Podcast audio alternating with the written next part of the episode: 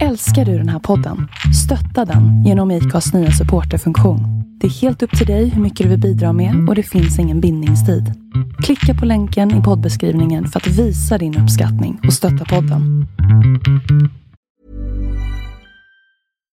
Hi, I'm Daniel, founder of Pretty Litter. Cats and cat owners deserve better than any old-fashioned litter. That's why I teamed up with scientists and veterinarians to create Pretty Litter. Its innovative crystal formula has superior odor control and weighs up to 80% less than clay litter. Pretty Litter even monitors health by changing colors to help detect early signs of potential illness. It's the world's smartest kitty litter. Go to prettylitter.com and use code ACAST for 20% off your first order and a free cat toy. Terms and conditions apply. See site for details. Millions of people have lost weight with personalized plans from Noom. Like Evan, who can't stand salads and still lost 50 pounds. Salads generally for most people are the easy button, right? For me, that wasn't an option. I never really was a salad guy. That's just not who I am. But Noom worked for me. Get your personalized plan today at Noom.com. Real Noom user compensated to provide their story. In 4 weeks, the typical Noom user can expect to lose 1 to 2 pounds per week. Individual results may vary.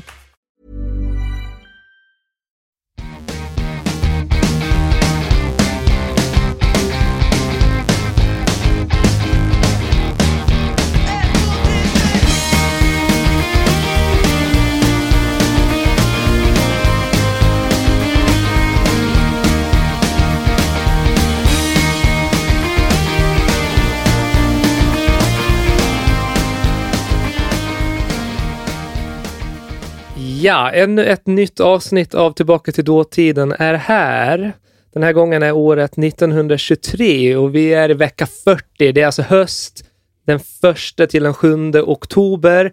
David som sitter bredvid mig har ju naturligtvis inte fixat den här introlåten, så ni fick höra den gamla låten. Det gör ingenting, för att i ärlighetens namn har inte varit stående ovationer kring det nya du har levererat, David. Men jag heter Thomas Kusaga. Du heter... Ja, så svårt att komma in i det här avsnittet. När ska jag komma in? Det gick snabbt det. Jävlar. Ja, jag heter David då. Då tar vi ner det här. Och vem är jag då? Nej, men David Skoda-Volpe, och den där introlåten, jag trodde det var över. Ja, det trodde ju ingen annan. Nej, okej. Jag skulle ha levererat. Ja, men det skulle ju fixa med trummor och grejer. Men skit i den nu. Ja. Nu är vi...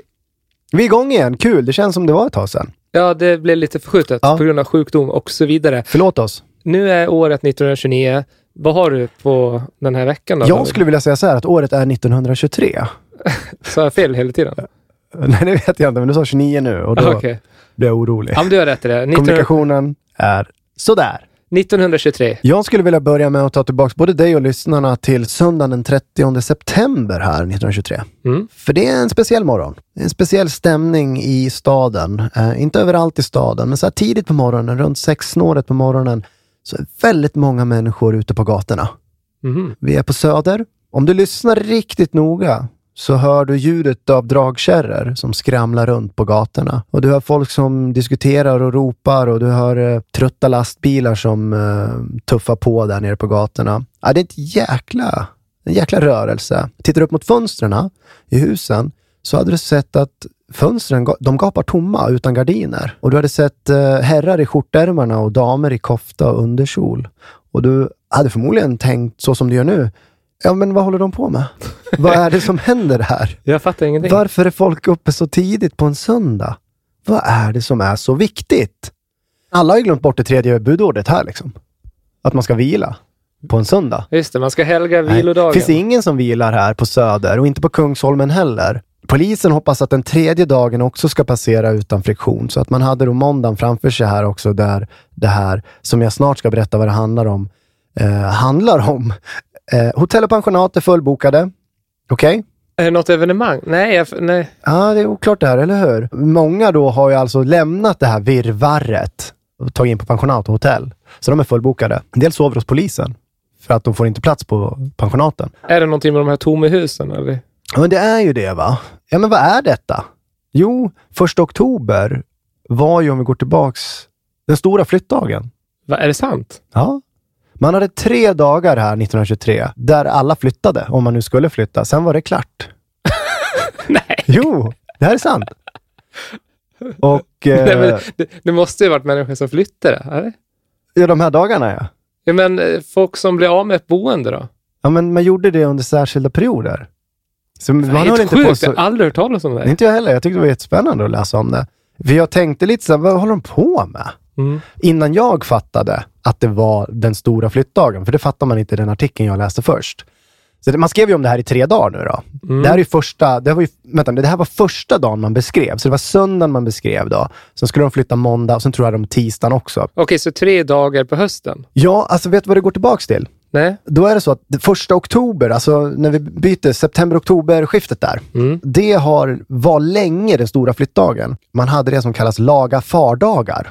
Mm. Och det är då dagar när hyresgäster skulle flytta om deras avtal hade upphört. Det går tillbaks visst ända till Mickels mäss som är den 29 september. Det är inget jag vet vad det är egentligen, men det handlar ju då om... Men det är väl så här gamla helgonsdagar som man hade på medeltiden? Ja, precis. Men då hade man det som något slags datum länge då, där pigor och drängar kunde lämna sina arbetsgivare och flytta. Men jävlar, man får ändå säga att det har skett en viss liberalisering. Det kan vi ju. Det är en slutsats vi kan dra. Mickels mäss ska jag också säga, det är ju, alltså då var skörden bärgad och så var det också tillåtet att tända ljuskällor som skulle lysa sen då under vinterhalvåret. Men det är ju sjukt sexigt ändå tycker jag. Sexigt? Ja, jag gillar sånt här. För helt plötsligt har man en förståelse där varför det här på något sätt hade hängt kvar. För att i det gamla jordbrukssamhället så kunde du för fan inte flytta mitt under skördetiden. Utan det skulle vara färdigt. Ja. Sen kan du liksom byta arbetsgivare och så vidare. Och Sverige var ju i mångt och mycket ett jordbruksland fortfarande 1923. Ja, visst. Så fan, jag blir glad att du upplyser mig om det här. Ja, vad kul då. Jag tror att alla våra lyssnare bara sitter och dräglar nu för att de tycker det är häftigt. Ja. Okej. Ja, det vet vi ju inte. Men då, när du nämner det så är det så att ända till 84 så hängde det här kvar när det gällde jordbruksarrenden. Så man liksom... det är inte så länge sedan. Nej, men det är alltså arrenden av mark. Då, ja, men det var kvar när det gäller den biten. Det är klart att 84 så flyttar man väl hur man ville. Om man kände för att flytta en lördag i mars så gjorde man ju det såklart. Ja, men det är ju självklart också eftersom du gör det inte av med mark i juni. Nej, ska vi tillägga att man kunde flytta på våren också. Då var det 1 april som var något slags magiskt datum. Ja, nej men intressant grej ändå. Svårt att förstå på ett sätt. Om man inte då tänker på just det här med skörden som du tog upp då, att det var viktigt. Man kan inte flytta hur som helst. Det finns säkert en förklaring, men det är märkligt att man tog med det där in i det urbana samhället. Mm. Eftersom de som jobbade i fabriker inte alls var bundna efter årstider kan jag tänka mig på samma sätt. Det kan de ju inte ha varit. Om man jobbar på en stearinfabrik så är man ju inte... Men ja, det var ju för sig så att...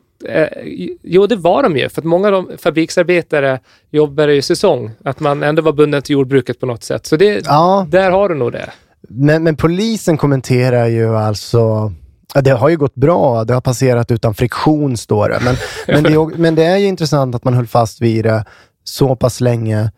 För att det blir ju en jäkla röra av allting. Om alla ska göra det här samtidigt. Ja, det blir ju kaos. Ja. Men det jag skulle vilja prata om när det gäller det här är att flytta. Jag gillar ju att flytta. Alltså. Gillar du att flytta? Det är ju kul att flytta in, är det ju. Men jag får nog lite så här ångest över tanken på att plocka ihop allting. Ja, det är en chans att rensa ut också, tänker jag. Ja, du ser en frihet i det. Alltså, vad har jag för skit hemma? Nu har man chans att kasta bort. Och inflytten här är ju en ny start. Det är ju då, kan du inte känna det? Att när du flyttar in i något nytt så har du en chans att... sätta nya ramar och nya rutiner. Det är en ny människa. Nej. Nytt hem. Nya förutsättningar, ny människa. Nej, det tror jag inte. Jag tror inte på det. Du tänker inte så? Nej, jag har aldrig känt mig som en ny människa för att jag flyttar. I så fall ska man ju flytta till en helt ny plats kanske. Men de flesta flyttar du har gjort har vi varit inom Uppsala. Ja, eller? Det är det ju. 14 ställen har jag bott på i Uppsala. Men om du flyttar till Madagaskar kan jag tänka mig att du skulle kunna bli en ny människa på något sätt för att ditt liv förändras totalt. Mm. Men om du, alltså, hur långa avstånd har du flyttat egentligen? Det är några kilometer. Och du tänker varje gång att nu blir jag en ny människa. Ja, jag inser att det håller ju inte. Och det kanske är ganska tragiskt. Kan det vara ett flyktbeteende kanske? Men det spelar ju ingen roll. Om du känner att du blir en ny person när du flyttar så blir du väl i något avseende. Alltså jag har inte blivit det så här med facit i hand. Men känslan är det. Där föll du. Exakt. Men jag tänker också att det med flytta kan ge en del svar på varför jag är som jag är. För jag har alltså under tiden, i mitt liv har jag bott på 15 ställen. Men 15 gånger, är det så mycket då? Kanske det är det. Jag vet inte. Jag kanske inte alls är speciell här. Det är inte, man får tänka på hur många år då. Hur många år har jag bott i den här staden? 18 år. En gång per år. Det är inte hälsosamt. 15 totalt. Jag har bott på 13 ställen. Men det är väl inte hälsosamt? Vadå, har du tagit skada av det här menar du? Det hade väl varit en sak om du hade flyttat omkring 15 gånger med små barn. Det kanske hade varit lite stressigt. Jag var ju nästan ett småbarn själv när det här skedde. Du var student. Jag var 20. Nej, men jag menar att kanske hade mått bra av lite kontinuitet i mitt vuxenblivande. Fast det är ju lätt att flytta när man är ensam och student. Ja, det är två lådor. Ja, visst. Nej, jag ska inte dra några stora växlar på det. Men jag tänker att min erfarenhet av att ha bott på 15 ställen sen jag flyttade hemifrån, det kan man göra något av. Och jag tänker att jag ska skriva en roman. Okej. Okay. Jag är seriös nu alltså. Du ska alltså skriva en roman om att du har bott på 15 olika ställen. Ja, jag tror att om man hakar upp det på boendet, hur man har bott. För om du tänker tillbaka på, så här, tänk de adresser, se framför dem, vad bodde jag där? Då kommer det vara en sammanfattning. Du kommer ju ha en känsla kring, hur var jag då? Så varje kapitel heter typ så här, Senandersväg 12. Ja, men jag tänkte så här. Kantorsgatan 11. Exakt. Jag har starten klar för mig här, liksom upplägg. Du får ju känna på det då. För då tänker jag så här. Ta ett axplock bara av alla adresser jag har bott på. Då kommer kapitlet heta det då. Och sen så tänker jag som Candide. Det upplägget. Jag vet inte om du minns hur boken är upplagd. Nej, det är inte bara Candide. Det är väl andra böcker. Jag vet inte om det var trend just då på 1700-talet. Men då står det kapitel 1. Och sen står det så här. Hur Candide togs hand om av bulgarerna. Ah. Och sen kapitel 2. Alltså en kort sammanfattning. Ja, precis. Man blev upplyst om vad kapitlet handlar om. Ja, lite övertydligt sådär. Mm. Men också... ganska snyggt. Det är ganska snyggt. Och då tänker jag att nu använder jag med det greppet. Och nu handlar det då... om du känner att det finns något här. Om du vill veta mer av den här sammanfattningen. Då har jag något att bygga på. Mm. 2000. Nordengatan. Ynglingen rymmer hemifrån över 2 länsgränser och inser att livet ofta är svårt. Som att jobba heltid till exempel. Ja, jag vill läsa det. Ja. 2001, Jäknegatan. Ynglingen tvingas bo hos en snäll gammal pensionär i Bälinge och lär sig laga mat, inom parentes, korvstrågan och för köttfärssås. Ja, men Jäknegatan ligger väl för fan inte i Bälinge? Nej, men du utgår från Jäknegatan. Alltså jag är ju med om ett förhållande som går i kras och det börjar där. Vilket nummer bodde du på? Nej, fan skit i det. Helt det är inte intressant. Vi tar någon till bara. Ynglingen, kan du känna att den funkar bra som ett namn? Ja, här. Fast upp till 19 va? Eller? Fan, var man inte yngling längre, tänker jag. Ja, du var inte bara några år sedan man blev man. 2001, Sturegatan. Ynglingen inser att han saknar driv och börjar ta egna initiativ i någon mån i alla fall. I någon mån i alla fall. Jag tror jag lägga till det. Det var inte fullt ut. Okej. 2002, Rackaberget. Ynglingen studerar, bor i triplett och blir inlåst av ena grannen som klär av sig naken inför ynglingen och den tredje grannen. Mm. Ja. Det ska ju du fråga för att det ska bli poddinnehåll. Vad var det där? Vad hände där? Varför klädde hon av sig naken? Okay. Men det var en hemsk historia. Hon hade fått en diagnos, fått MS. Så helt plötsligt kommer hon till oss. Kom in i mitt rum. Hon såg ut som ett spöke i ansiktet. Ni kan komma in, jag vill visa en sak. Vi bara okej, går in i hennes rum i tripletten. Så stänger hon och typ gömmer nyckeln eller kastar bort nyckeln. Hon bara, vill ni att jag ska klä mig naken? Vi bara, titta på vad är det som händer? Nej, absolut inte. Och så börjar hon ta av sig. Och grannen då, som vi bodde med, tredje killen, han bara försökte skyla henne. Mm. Och sen bara, kan vi få ringa? Sen snackar vi. Och, det var jättemärkligt. Men det där är ju innehåll. Alltså där har vi en spännande historia. Tragisk historia. Mörk. Men jag sa sista då, 2004, vi hoppar fram lite. Här över 24 år då. Karlsrogatan. Ted tar klättrar på fasaden och går runt med penisen hängandes ut genom ett tillklippt hål i jeansen. Ja, Ted vill man ju veta mer om. Eller hur? Ja. Det finns historier här. Ja. De ska skrivas. Ja, men gör det då. Jag får göra det alltså. Men då ska du följa den där strukturen, tror jag. Ja. Ja, kul. Spännande. Candide 2.0. Ja, precis. Alltså, tänk på lite, liksom ett stort flyttlass i oktober 1923 tar det till den här kanske en kommande nyckelroman, heter det så? Ja, det kan du få kalla det. Du brukar säga nyckelroman, jag fattar vad du menar med det. Men det är liksom nyckeln till den författaren, va? Ja, jag tror det. Ja. Yeah. Jo, men du är ändå inne på en kontrast här mellan 1923 och idag när flyttlassen går. Liksom. Mm. Det är ju en enorm skillnad. När jag bläddrade runt i Dagens Nyheter, som vi så ofta läser, då såg jag först reklam för tandkräm. Mm. Borstar du tänderna, eller? Ja, nu känner jag att jag blir känns lite obekväm. Jag har inte den bästa munhygienen just nu, om jag ska vara helt ärlig. Är det sant? Med tanke på att jag snusar, så bör jag ta hand om min mun bättre. Alltså, jag tror att jämfört med många andra människor så har jag väldigt fräsch käft. Men det slarvas lite. Handen på hjärtat. Alltså tandborstningen? Nej, när jag väl gör det. Ja, men då jäklar. Då borstar du en kvart. Jo, men det kanske är så att man somnar på soffan en kväll. Och då blir det inte tänderna borstade. Det där kanske. Du hör ju hur jag lider. Det känns som ett varför tar jag ens upp det? Alltså. Vilken gata bor du på nu? Nu bor jag på Alice Tegnérs väg. Så det är... Alice Tegnérs väg. Det hände att jag borstade tänderna. Men när jag gjorde det så gjorde jag det riktigt bra. Är det nästa kapitel? Det är väl det. Så vad frågan, har du god munhygien? Nej, borstar du tänderna? Ja, okej. Svaret är ja. Det gör man väl? Jag trodde att du skulle bli förvånad av frågan. Men du... 3 gånger om dagen kör man ju. 3 gånger? Ja. Varför det? Nej, med lunchen. Vadå, borstar du tänderna på jobbet? Ja, det ska man göra. Men gör du det? Nej. Jag tror att man rekommenderar 2. Definitivt. Och 2 minuter ska man borsta. Du borstar tänderna på dina barn, eller? Ja. Jag borstar helt okej på mina barn. Nej, tandborstningen, jag får dåligt samvete för det. Alltså, jag är fan slarvig. Vet att jag fick skita av veterinären en gång för att jag var för dålig på att borsta tänderna på hunden. Ja, tog du åt dig av den kritiken? Ja, det är klart. Han sa ju så här, ja men alltså du vet väl själv hur ont det gör när man har ont i tänderna. Det känns ju likadant på en hund. Ja det kan ju ta. Det förstår jag. Fy fan vad dåligt samvete jag fick. Fast vänta nu, samtidigt om man borstar tänderna som vi gör, hyfsat duktiga människor, du får inte ont i tänderna. Nej, men hur skulle du känna igen det? Du vet väl själv hur? Ja, men har du aldrig haft hål i en tand, eller? Jo, men vadå? Man var ju typ 12 bast. Det är inte så att man minns det. Kvinnor minns inte ens förlossningen, liksom. Hur ont det gjorde då. Varför jag tycker inte det håller. Jag tycker den där veterinären var oskön. Alltså du menar att min hund inte har ont i käften då? Nej, men det är svårt för dig att förstå hur det gör ont för din hund. Det är svårt för hunden att tala om för mig att den har ont i käften också. Det är det också. Det är mycket som... Det är mycket som är svårt. Så är det. Vad ville du komma till? När det gäller tandkräm så var det reklam för Kolinos som är någon sorts tandkräm. Det är en liten bild på den. Och det är någonting i reklamen som ändå ger mig en ledtråd eller en hint om att det här med att använda tandkräm kanske inte var... Så här, någonting som var man gjorde 1923. För tandborste har ju funnits länge. Liksom. Man har försökt göra rent tänderna på olika sätt med ben och även borster. Nylonborsten kom på 1900-talet. Det fanns ju tandkräm för riktigt länge sedan. För fler tusentals år sedan, vet du var? Nej. Ja, men alltid.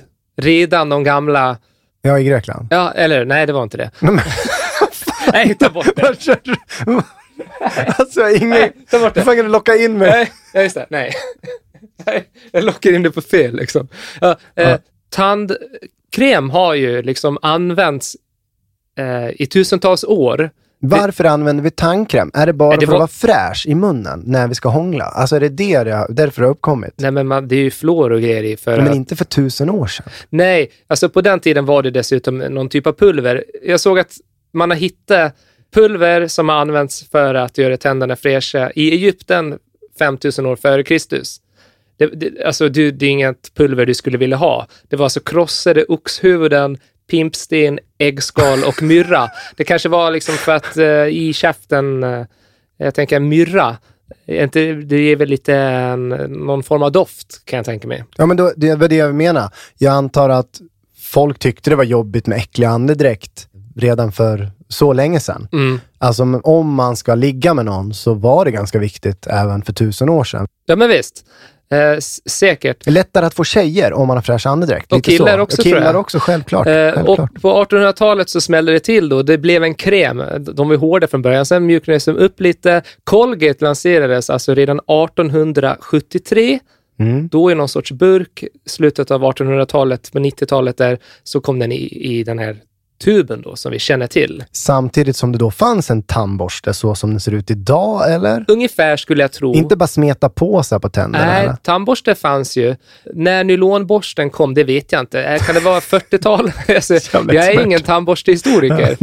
Ja, men det har man ju sett, så här gamla borster. Men använder man djur så här, hästsvansen. Stora tandborstar. Ja. Tandkrämen i alla fall. Det som ger mig en ledtråd om att de kanske inte använder den så mycket. Vad heter den? Kolinos. Det står så här: vita tänder är du bra, friska tänder är du bättre. Redan då var vita tänder viktigt alltså. Jajamensan. Utan tvivel kan man med den sämsta tandpasta hålla tänderna vita. Men vita tänder är du icke alltid lika med friska tänder. Endast den tandkräm som är antiseptisk och bakteriedödande förmår att hålla era tänder friska och därtill vita. Och så vidare, så står det massor bra egenskaper med Kolinos. Det ska tilläggas att många av de här gamla tandkrämerna dessutom var ju inte alls bra för tänderna. Rent av giftiga. Jag vet inte vad det var för ämnen i dem, men det förstörde helt enkelt mer än vad det hjälpte. Det här avslöjar inte så mycket om själva användandet av tandkräm hos den svenska befolkningen. Nej. Men jag zoomar in på bilden på tuben. Då står det så här, att man ska använda högst 1 centimeter tandkräm på tandborsten. Står stort liksom. Det är en instruktion. De skvallrar om att man inte hade så bra koll på det här. Ja, men det är som du pratade om det här, när pizzan kom till Sverige. Mm. Som du envist liksom... Men det är en sann historia. Det är ingen som tror mig när jag berättar det, men det är en sann historia. Det fanns instruktioner hur man skulle käka pizza. Så här käkar du pizza och du ska börja i mitten och jobba dig utåt. Och alla skrattar åt mig, som du gör nu. Ja. Du börjar alltid i mitten och checkar utåt. Ja. För att det stod på en kartong på 80-talet i Köping. Ja. Alltså det är min far som har berättat det här. Att när, det var ju på 70-talet den kom. Ja. Ja. Hur sant är det här då? Nej, men det är ju sant. Det måste vara sant. Han har ju sagt det 2 gånger per år. Vad säger han då? Ja, du vet, när pizzan kom då stod det ju som instruktioner på bordet där. Då stod det att man ska börja inifrån och äta utåt. Så vi äter rätt. Vadå, han gör så också? Ja, hela min familj äter så. Okay. Om det inte är sant, då är det jättekonstigt. Jag tycker bara 38 det är så, år av... Jag tycker bara det är så himla intressant att den här viktiga instruktionen om hur man äter pizza verkar ha gått till svenska folket obemärkt förbi. Bortsett från familjen Johansson i Köping. Ja, visst. Det är lite märkligt. Men oavsett, din pappa hävdade att det fanns en instruktion. Det var ju för att pizzan var ny. Och eftersom det står så här, det står ju inte i stora bokstäver på en tandkräm idag, ta 1 centimeter. Det kanske står i någon liten minitext. Det står inte överhuvudtaget. Nej. Nej. Så tandkrämen, den verkar varit ny. Ja, definitivt. Nytt och fräscht 1923. En annan sak som också verkar varit nytt och fräscht 1923, det var ju det här med att dricka vin. Och det är klart det var nytt och fräscht. För att vin, det drack man fan knappt i Sverige för 20 år sedan. Ja, jag menar, vin fanns naturligtvis. Men det var ingenting som gemene man drack. Det var ju som högtider, bröllop och så här. Sen fanns det naturligtvis folk som var intresserade av vin och som drack vin. Men det var ju en väldigt liten klick av samhällets befolkning. Och det var nog de som togs utomlands och blev lite inspirerade, tror jag. Ja, precis. Vad står det om vin här då, 23? Det är ju inte en vinreklam som så, utan det är Bonniers har gett ut en ny bok om vin. Drick vin, berätta om svenska frukter och bär. Och det är alltså en handbok av en Nils Sonnesson, kostar 3 spänn den här boken. Då står det så här att fruktvinet är en angenäm, stärkande dryck. Det reglerar och befordrar matsmältningen. Det tröttar, inte likt öl. Ja, men det har de ju rätt i än idag. Inget fall är känt då fruktvin, likt andra alkoholhaltiga drycker, utöva fördärvlig inverkan på människokroppen. Det är skitsnack. Ja, det är det. Det är därför ur social synpunkt av stor betydelse att det arbetas för fruktberedningens förkovran och utbredning. Alltså, drick mer vin. Vi måste kanske sluta dricka mycket öl och sprit utan gå över till vinet. Det här är ju såklart ett sätt att sälja in vin, men det är också intressant att de använder hälsoaspekten som ett sätt att nå dit. Vinet är inte lika farligt. Tydligt att vinet är någonting nytt här som man vill pracka på svenskarna. Det här verkar ju uppenbarligen vara 2 produkter som är inte jättevanliga för svenska folket. Är du bättre på vinet än vad du är på tandborstningen, eller? Nej, då är jag jättebra på att borsta tänderna jämfört med att dricka vin. Okej, du är det. Ja, visst. Hey, it's Ryan Reynolds, and I'm here with Keith, co-star of my upcoming film, If, only in theaters May 17th. Do you want to tell people the big news? All right, I'll do it. Sign up now and you'll get unlimited for $15 a month and 6 months of Paramount Plus Essential Plan on us. MintMobile.com/switch. Upfront payment of $45 equivalent to $15 per month. Unlimited over 40 gigabytes per month. Face lower speeds. Videos at 480p. Active Mint customers by 531.24 get 6 months of Paramount Plus Essential Plan. Auto renews after 6 months. Offer ends May 31st, 2024. Separate Paramount Plus registration required. Terms and conditions apply if rated PG. Hey, Dave. Yeah, Randy. Since we founded Bombas, we've always said our socks, underwear, and T-shirts are super soft. Any new ideas? Maybe sublimely soft. Or disgustingly cozy. Wait, what? I got it. Bombas. Absurdly comfortable essentials for yourself. And for those facing homelessness. Because one purchased equals one donated. Wow, did we just write an ad? Yes. Bombas. Big comfort for everyone. Go to bombas.com/ACAST and use code ACAST for 20% off your first purchase. Millions of people have lost weight with personalized plans from Noom. Like Evan, who can't stand salads and still lost 50 pounds. Salads generally for most people are the easy button, right? For me, that wasn't an option. I never really was a salad guy. That's just not who I am. But Noom worked for me. Get your personalized plan today at Noom.com. Real Noom user compensated to provide their story. In 4 weeks, the typical Noom user can expect to lose 1 to 2 pounds per week. Individual results may vary. När vi ändå är inne på det så ser jag också en... Nej, jag ser inte en reklam. Jag får en reklam beskriven för mig i en insändare. Det är en väldigt arg insändare. Rubriken är rå reklam. 1923? Ja. Wow. Det här är smaklöst. Det är rått och det är hänsynslöst. Mm. Och då är det... Signaturen är då ej nervsvag. Han eller hon har suttit på tåget i Saltsjöbaden här 23 och sett massa anslagstavlor så här. Så att den här reklamen satt väl hela vagnen. Det är lite oklart vad det handlar om. Jag vet inte om du fattar vad det är. Jag fattade inte. Bilden är då en sjö eller en vattenyta. Och så är det ovanför vattenytan så är det, sticker upp två händer som sträcker sig mot en produkt då. Mm. Texten till den är att rädda livet, ... Okej, så att den här personen tycker att det är smaklöst och att man använder en person som ser ut att drunkna. Exakt. I syfte att sälja en produkt. Ja, och då har han argument här, eller hon. För det första så är drunkning ett väldigt vanligt dödssätt här 1923. Ja, verkligen. Och det är det ju. Snudd på en folksjukdom, eller på att säga. Ja, precis. Man läser om det konstant. Ja. De flesta har förlorat någon. Folksjukdom, det var inte så att det var en sjukdom. Nej, men det var ju ett ganska stort samhällsproblem. Precis, samhällsproblem. Ja. Personen menar då att de flesta har förlorat någon, eller så är det faktiskt så att någon kanske på avstånd har hört förtvivlade, drunknandes, ångestfulla skrik. Och då är frågan, är det smaklöst? Är det rått? Är det hänsynslöst? Ja, det får ju den som levde 23 svara på då, men jag är svårt att bli upprörd. Ja, det finns ju så jäkla mycket mer provocerande saker idag liksom. Verkligen. Och, men vad är varan? Jag fattar inte. Vad står det? Att rädda liv? Det står bara att rädda livet, ... Då ska det vara en vara ovanför de händerna. Händerna sträcker sig efter den här varan. Jag fattar inte. Jag vet inte om det kan det vara något försäkringsbolag då? Ja, det skulle det kunna vara. Eventuellt. Vänta, skulle det kunna vara att den sträcker sig efter då... Flytväst. Trygg Hansas, livboj. Ja, men du, det låter ju klockrent. Ja, nej, men alltså, jag tycker inte att det är... Det beror ju på vad det är reklam för, såklart. Men det är väl inget smaklöst. Det är ju inte så att de på något sätt driver med att människor drunknar. Nej, det är ju bara att bilden föreställer en drunknande. Ja. Men alltså två händer som... Ja. Men, så här då, man kanske var lite känsligare än 1923. Jag kan tycka att ej nervsvag är nervsvag.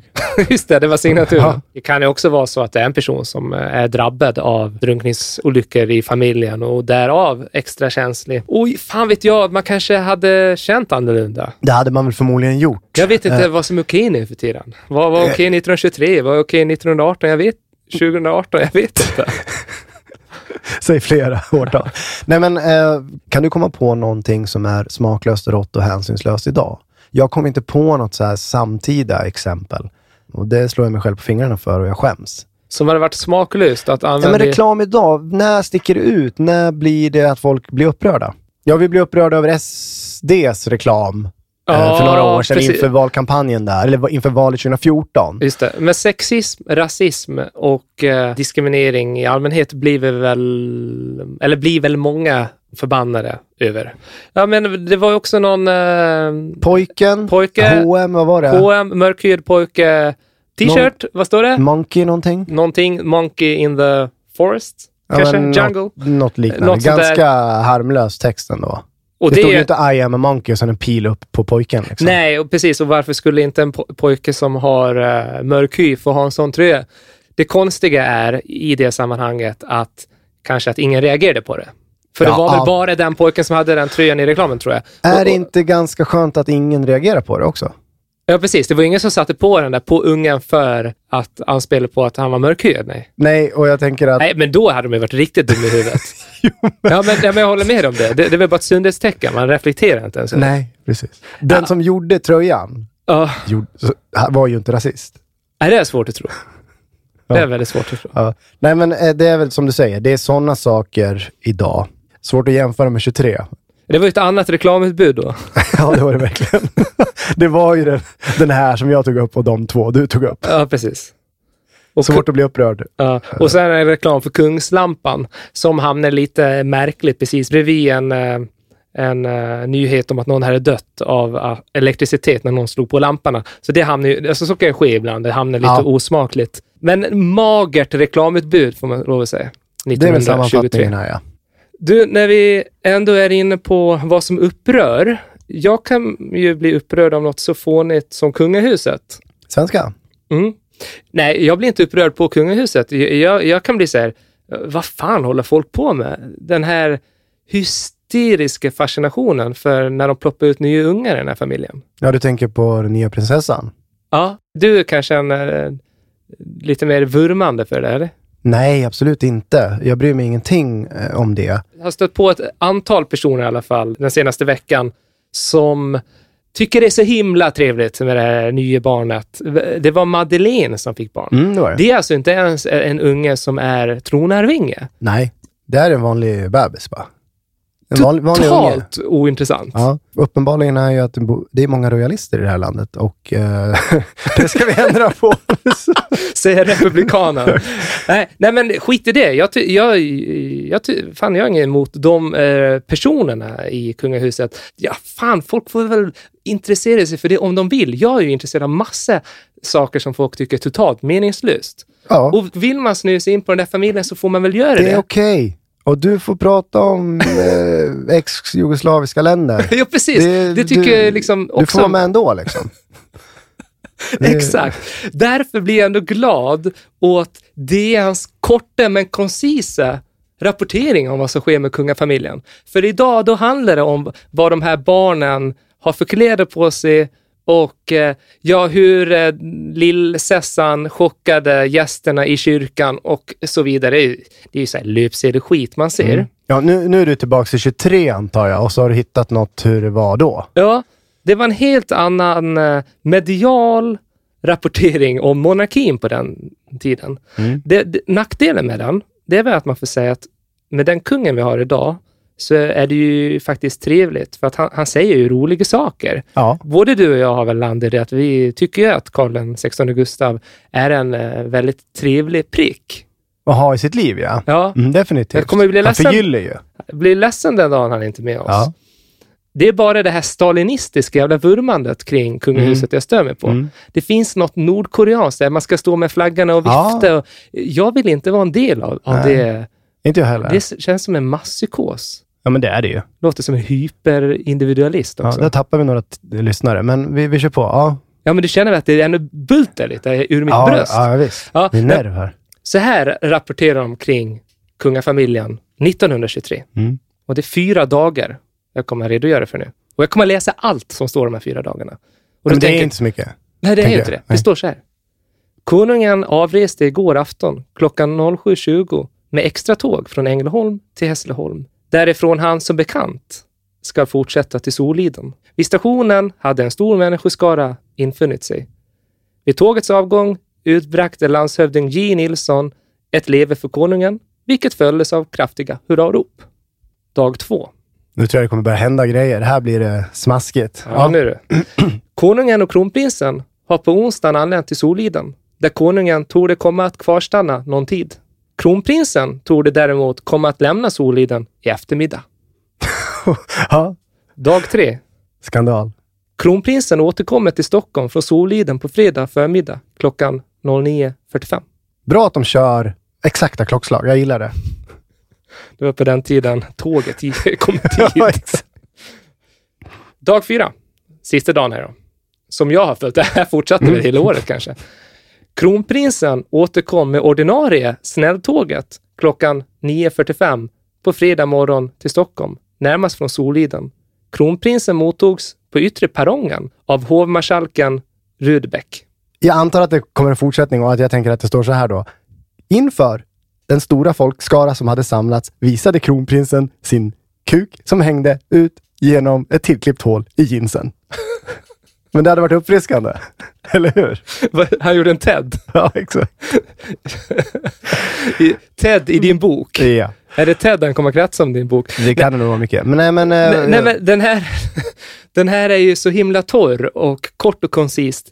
Men man är ju väldigt rädd för kungahuset. Här är ju otroligt respekt. Alltså man är ju rädd. Ja, men vad informativt ändå. Det är så tydligt att det är viktigt att vi får veta vad som händer med kungafamiljen. Det står inget nonsens här. Nej. Det är tydligt. Fakta. Det där hänger ju ändå kvar. Den här, det finns uppenbarligen ett behov av människor att veta de här sakerna. Mm. Annars skriver man ju inte det. Eller så skapar man ju i alla fall ett behov. Ja, exakt. Men det hänger kvar lite idag ändå. För att, jag menar, nog har väl ganska höga tittarsiffror den här året med kungafamiljen. Det tror jag säkert. Och det är ju också väldigt informativt och tillrättalagt. I motsats då till de här skandalerna som ändå skvallertidningar och sådär. Alltså, intresset hölls ju igång av skvaller idag. Inte genom den sån här informativ, tråkiga, trötta texter. Precis. Bortsett från då när det kanske finns något barn eller någon ska gifta sig, då blir ju de enskilda händelserna event liksom, som tidningarna kan tjäna pengar på. Och hur många snedsteg har inte Madeleine och... Ja, det är Madeleine som är snedstegen förresten. Och kungen då? Jag vet inte. Nej, men Chris O'Neill också va? Ja, Chris O'Neill har också så otroligt mycket skrivet om sådär. Jag vet inte, men alltså, syftet med att rapportera om det här, det är såklart att ge information, men det är ju också ett sätt att skapa en relation mellan den svenska medborgaren och monarkin. Mm. Och det försöker man väl kanske på många sätt idag också. Att vi ska känna att den här familjen har med oss att göra. Mm. Det är ju viktigt för monarkins överlevnad också naturligtvis. Ja. Så det är ju inte bara att monarkin sitter och är sur över att det skrivs om dem, utan de behöver det för sin överlevnad. Som vilken kändis som helst, tänker jag. Och idag så sitter väl monarkin ganska säkert. Vi får väl se vad som händer. Jag hörde en intervju på P1 för några veckor sedan med Republikanska föreningens ordförande. Mm. De växer ju alltså. Det blir enligt honom då, som är väldigt duktig på att tala för sin sak, och att berätta att monarkin är något förlegat, så verkar det som att det finns ändå någon mindre rörelse som växer. Ja, och det känns också som att de växer från en ganska liten nivå. Och 10 000 tror jag de hade medlemmar, så det kommer man kanske inte så långt på. Nej, och jag menar de flesta svenskarna engagerar sig ju inte i den här frågan. Men ställs det en folkomröstning om det här, så nog fan sitter väl monarkin säkert. Ja, men självklart. Jag tror faktiskt att monarkin inte kommer att överleva. Om jag nu ska spinna vidare på det. Men för att vi människor ska överleva så behöver flera... Är du inne på en övergång nu? Ja, det är en trevande övergång. Ja. Du tror att monarkin kommer överleva, men för att vi ska överleva... Nej, för att vi människor ska överleva så behöver vi fler människor som Birger Personne. Okej. Okay. Ja. Han är gymnastiklärare 1923. Bakgrunden till att han skriver i DN, det är att DN har anordnat DN-turneringen, en skoltävling i fotboll. Mm. Skoltävlingar, sker det 2018? Ja, det gör det väl kanske, men... Mellan olika skolor, ja men det gör det väl säkert. Det gjorde det på 90-talet. Vi gjorde med så bandy, skol-SM. Det var jag som kunde åka skridskor av de 11 i mitt lag. Jag så åka upp till Västanfors. Alltså, de åkte ju bara runt oss som koner. Men ungefär, det var en parentes. Mm. Birger Persson är gymnastiklärare och han skriver till DN och vill hylla dem för att de gör en god gärning. De gör något som verkligen behövs här 1923. Vi behöver flera såna här turneringar för att det DN gör med den här turneringen är att öka glädjen hos unga, få bukt med trögheten hos de unga och väcka till liv en stark viljekraft och energi hos de unga. Det började redan då alltså? Det började redan då, och tänk om Birger Persson hade fattat hur det skulle vara nästan 100 år senare. Alltså det är idag någon som ska skriva den här texten. Inte 1923. Det var safe. Det var ingen fara, Birger. Nej. Skulle jag vilja säga till honom om jag kunde. Mm. Han såg det här framför sig. Han kanske såg det framför sig. Han såg någon tendens kanske. Det var inte lika många som var intresserade av den lingska gymnastiken eller fäktning eller simning eller skjutning eller vintersport eller allmän idrott som man sysslade med 1923. Mm. Men det jag gillar Birger för är att allt är stärkande. All fysisk aktivitet är stärkande. Nyckelorden är allsidighet och rationell träning. Jag antar att DN har fått kritik för det här. Alltså. Jag kan ana att det finns någonting kring det här med fotboll, att det är inte tillräckligt bra. Det är inte det ungdomar ska hålla på med. Nu bara antyder jag, eller jag anar att det finns någon kritik som han då vill säga, nej, det här är bra, det ni gör är bra. Allt är bra, även fotboll. Jag tänker ju att det är så jäkla klockrent för idag. Alltså hur ska vi väcka till liv en stark viljekraft och energi hos de unga? Med alla rapporter. Och det här är väl något vi har berört tidigare. Och det är klyschigt att ta upp, jag vet det. Mm. Men det kommer ju gå åt helvete för samhället.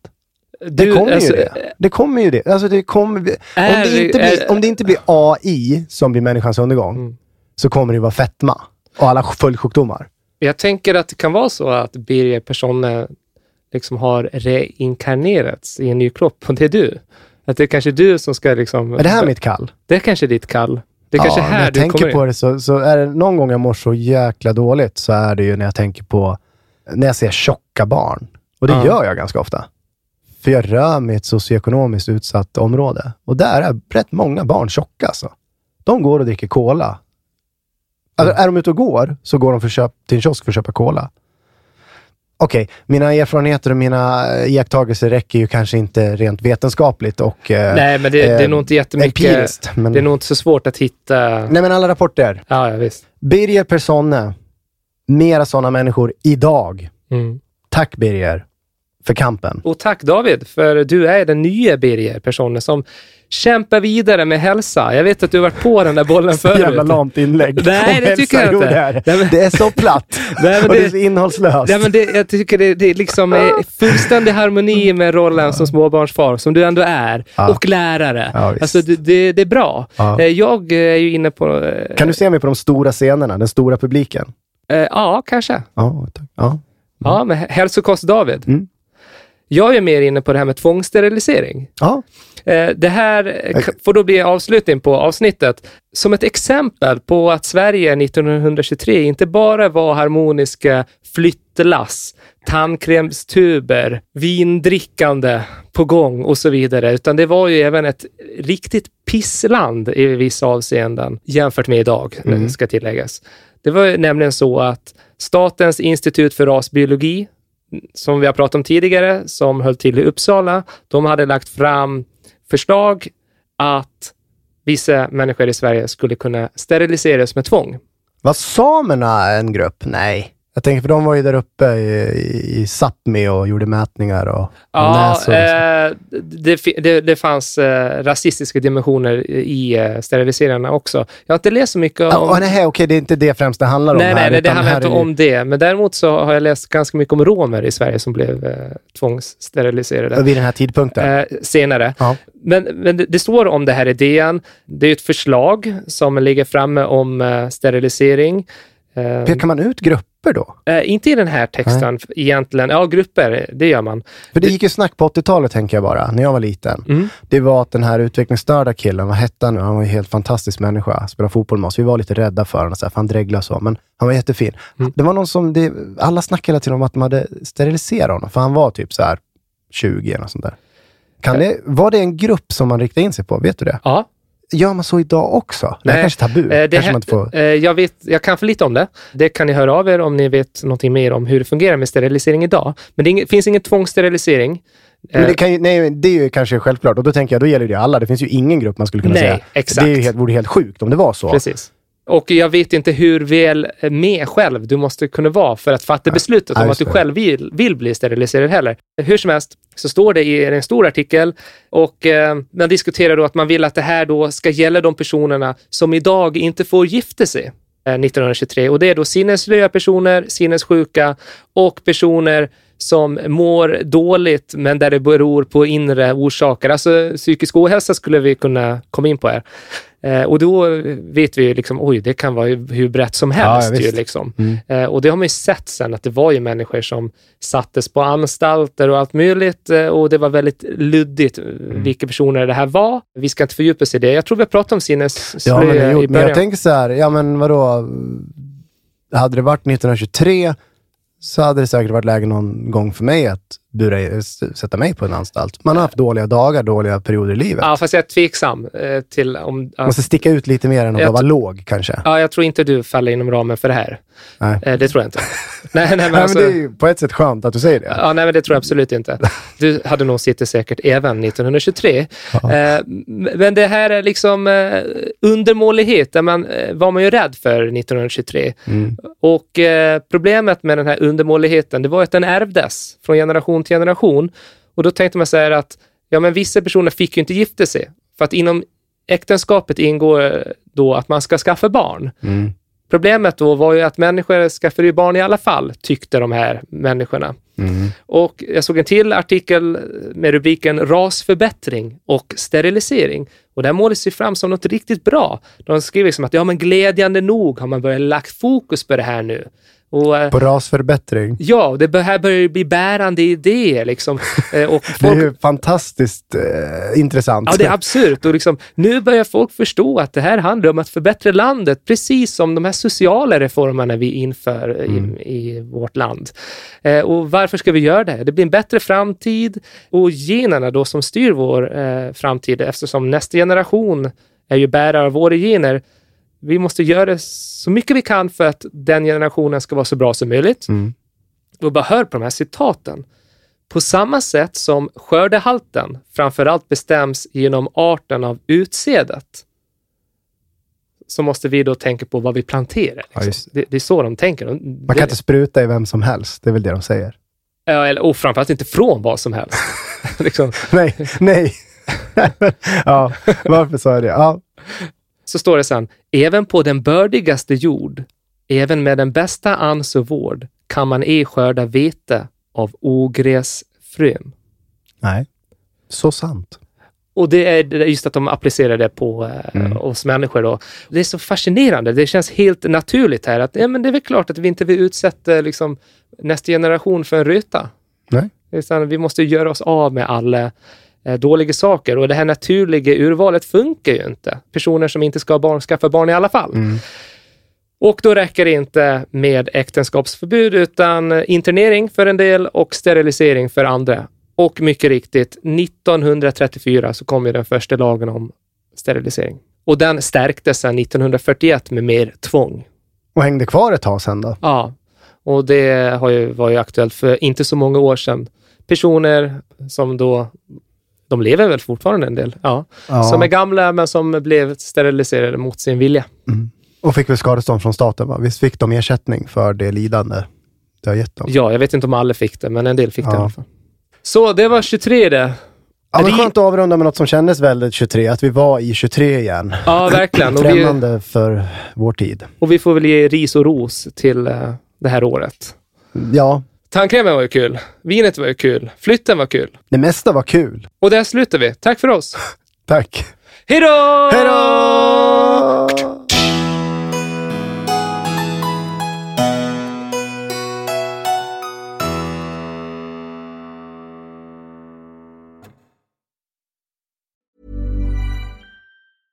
Ever catch yourself eating the same flavorless dinner 3 days in a row? Dreaming of something better? Well, HelloFresh is your guilt-free dream come true, baby. It's me, Keke Palmer. Let's wake up those taste buds with hot, juicy pecan-crusted chicken or garlic butter shrimp scampi. HelloFresh. Stop dreaming of all the delicious possibilities and dig in at HelloFresh.com. Let's get this dinner party started. Hey, it's Paige DeSorbo from Giggly Squad. High quality fashion without the price tag. Say hello to Quince. I'm snagging high-end essentials like cozy cashmere sweaters, sleek leather jackets, fine jewelry, and so much more. With Quince being 50 to 80% less than similar brands. And they partner with factories that prioritize safe, ethical, and responsible manufacturing. I love that. Luxury quality within reach. Go to quince.com/style to get free shipping and 365-day returns on your next order. Quince.com/style.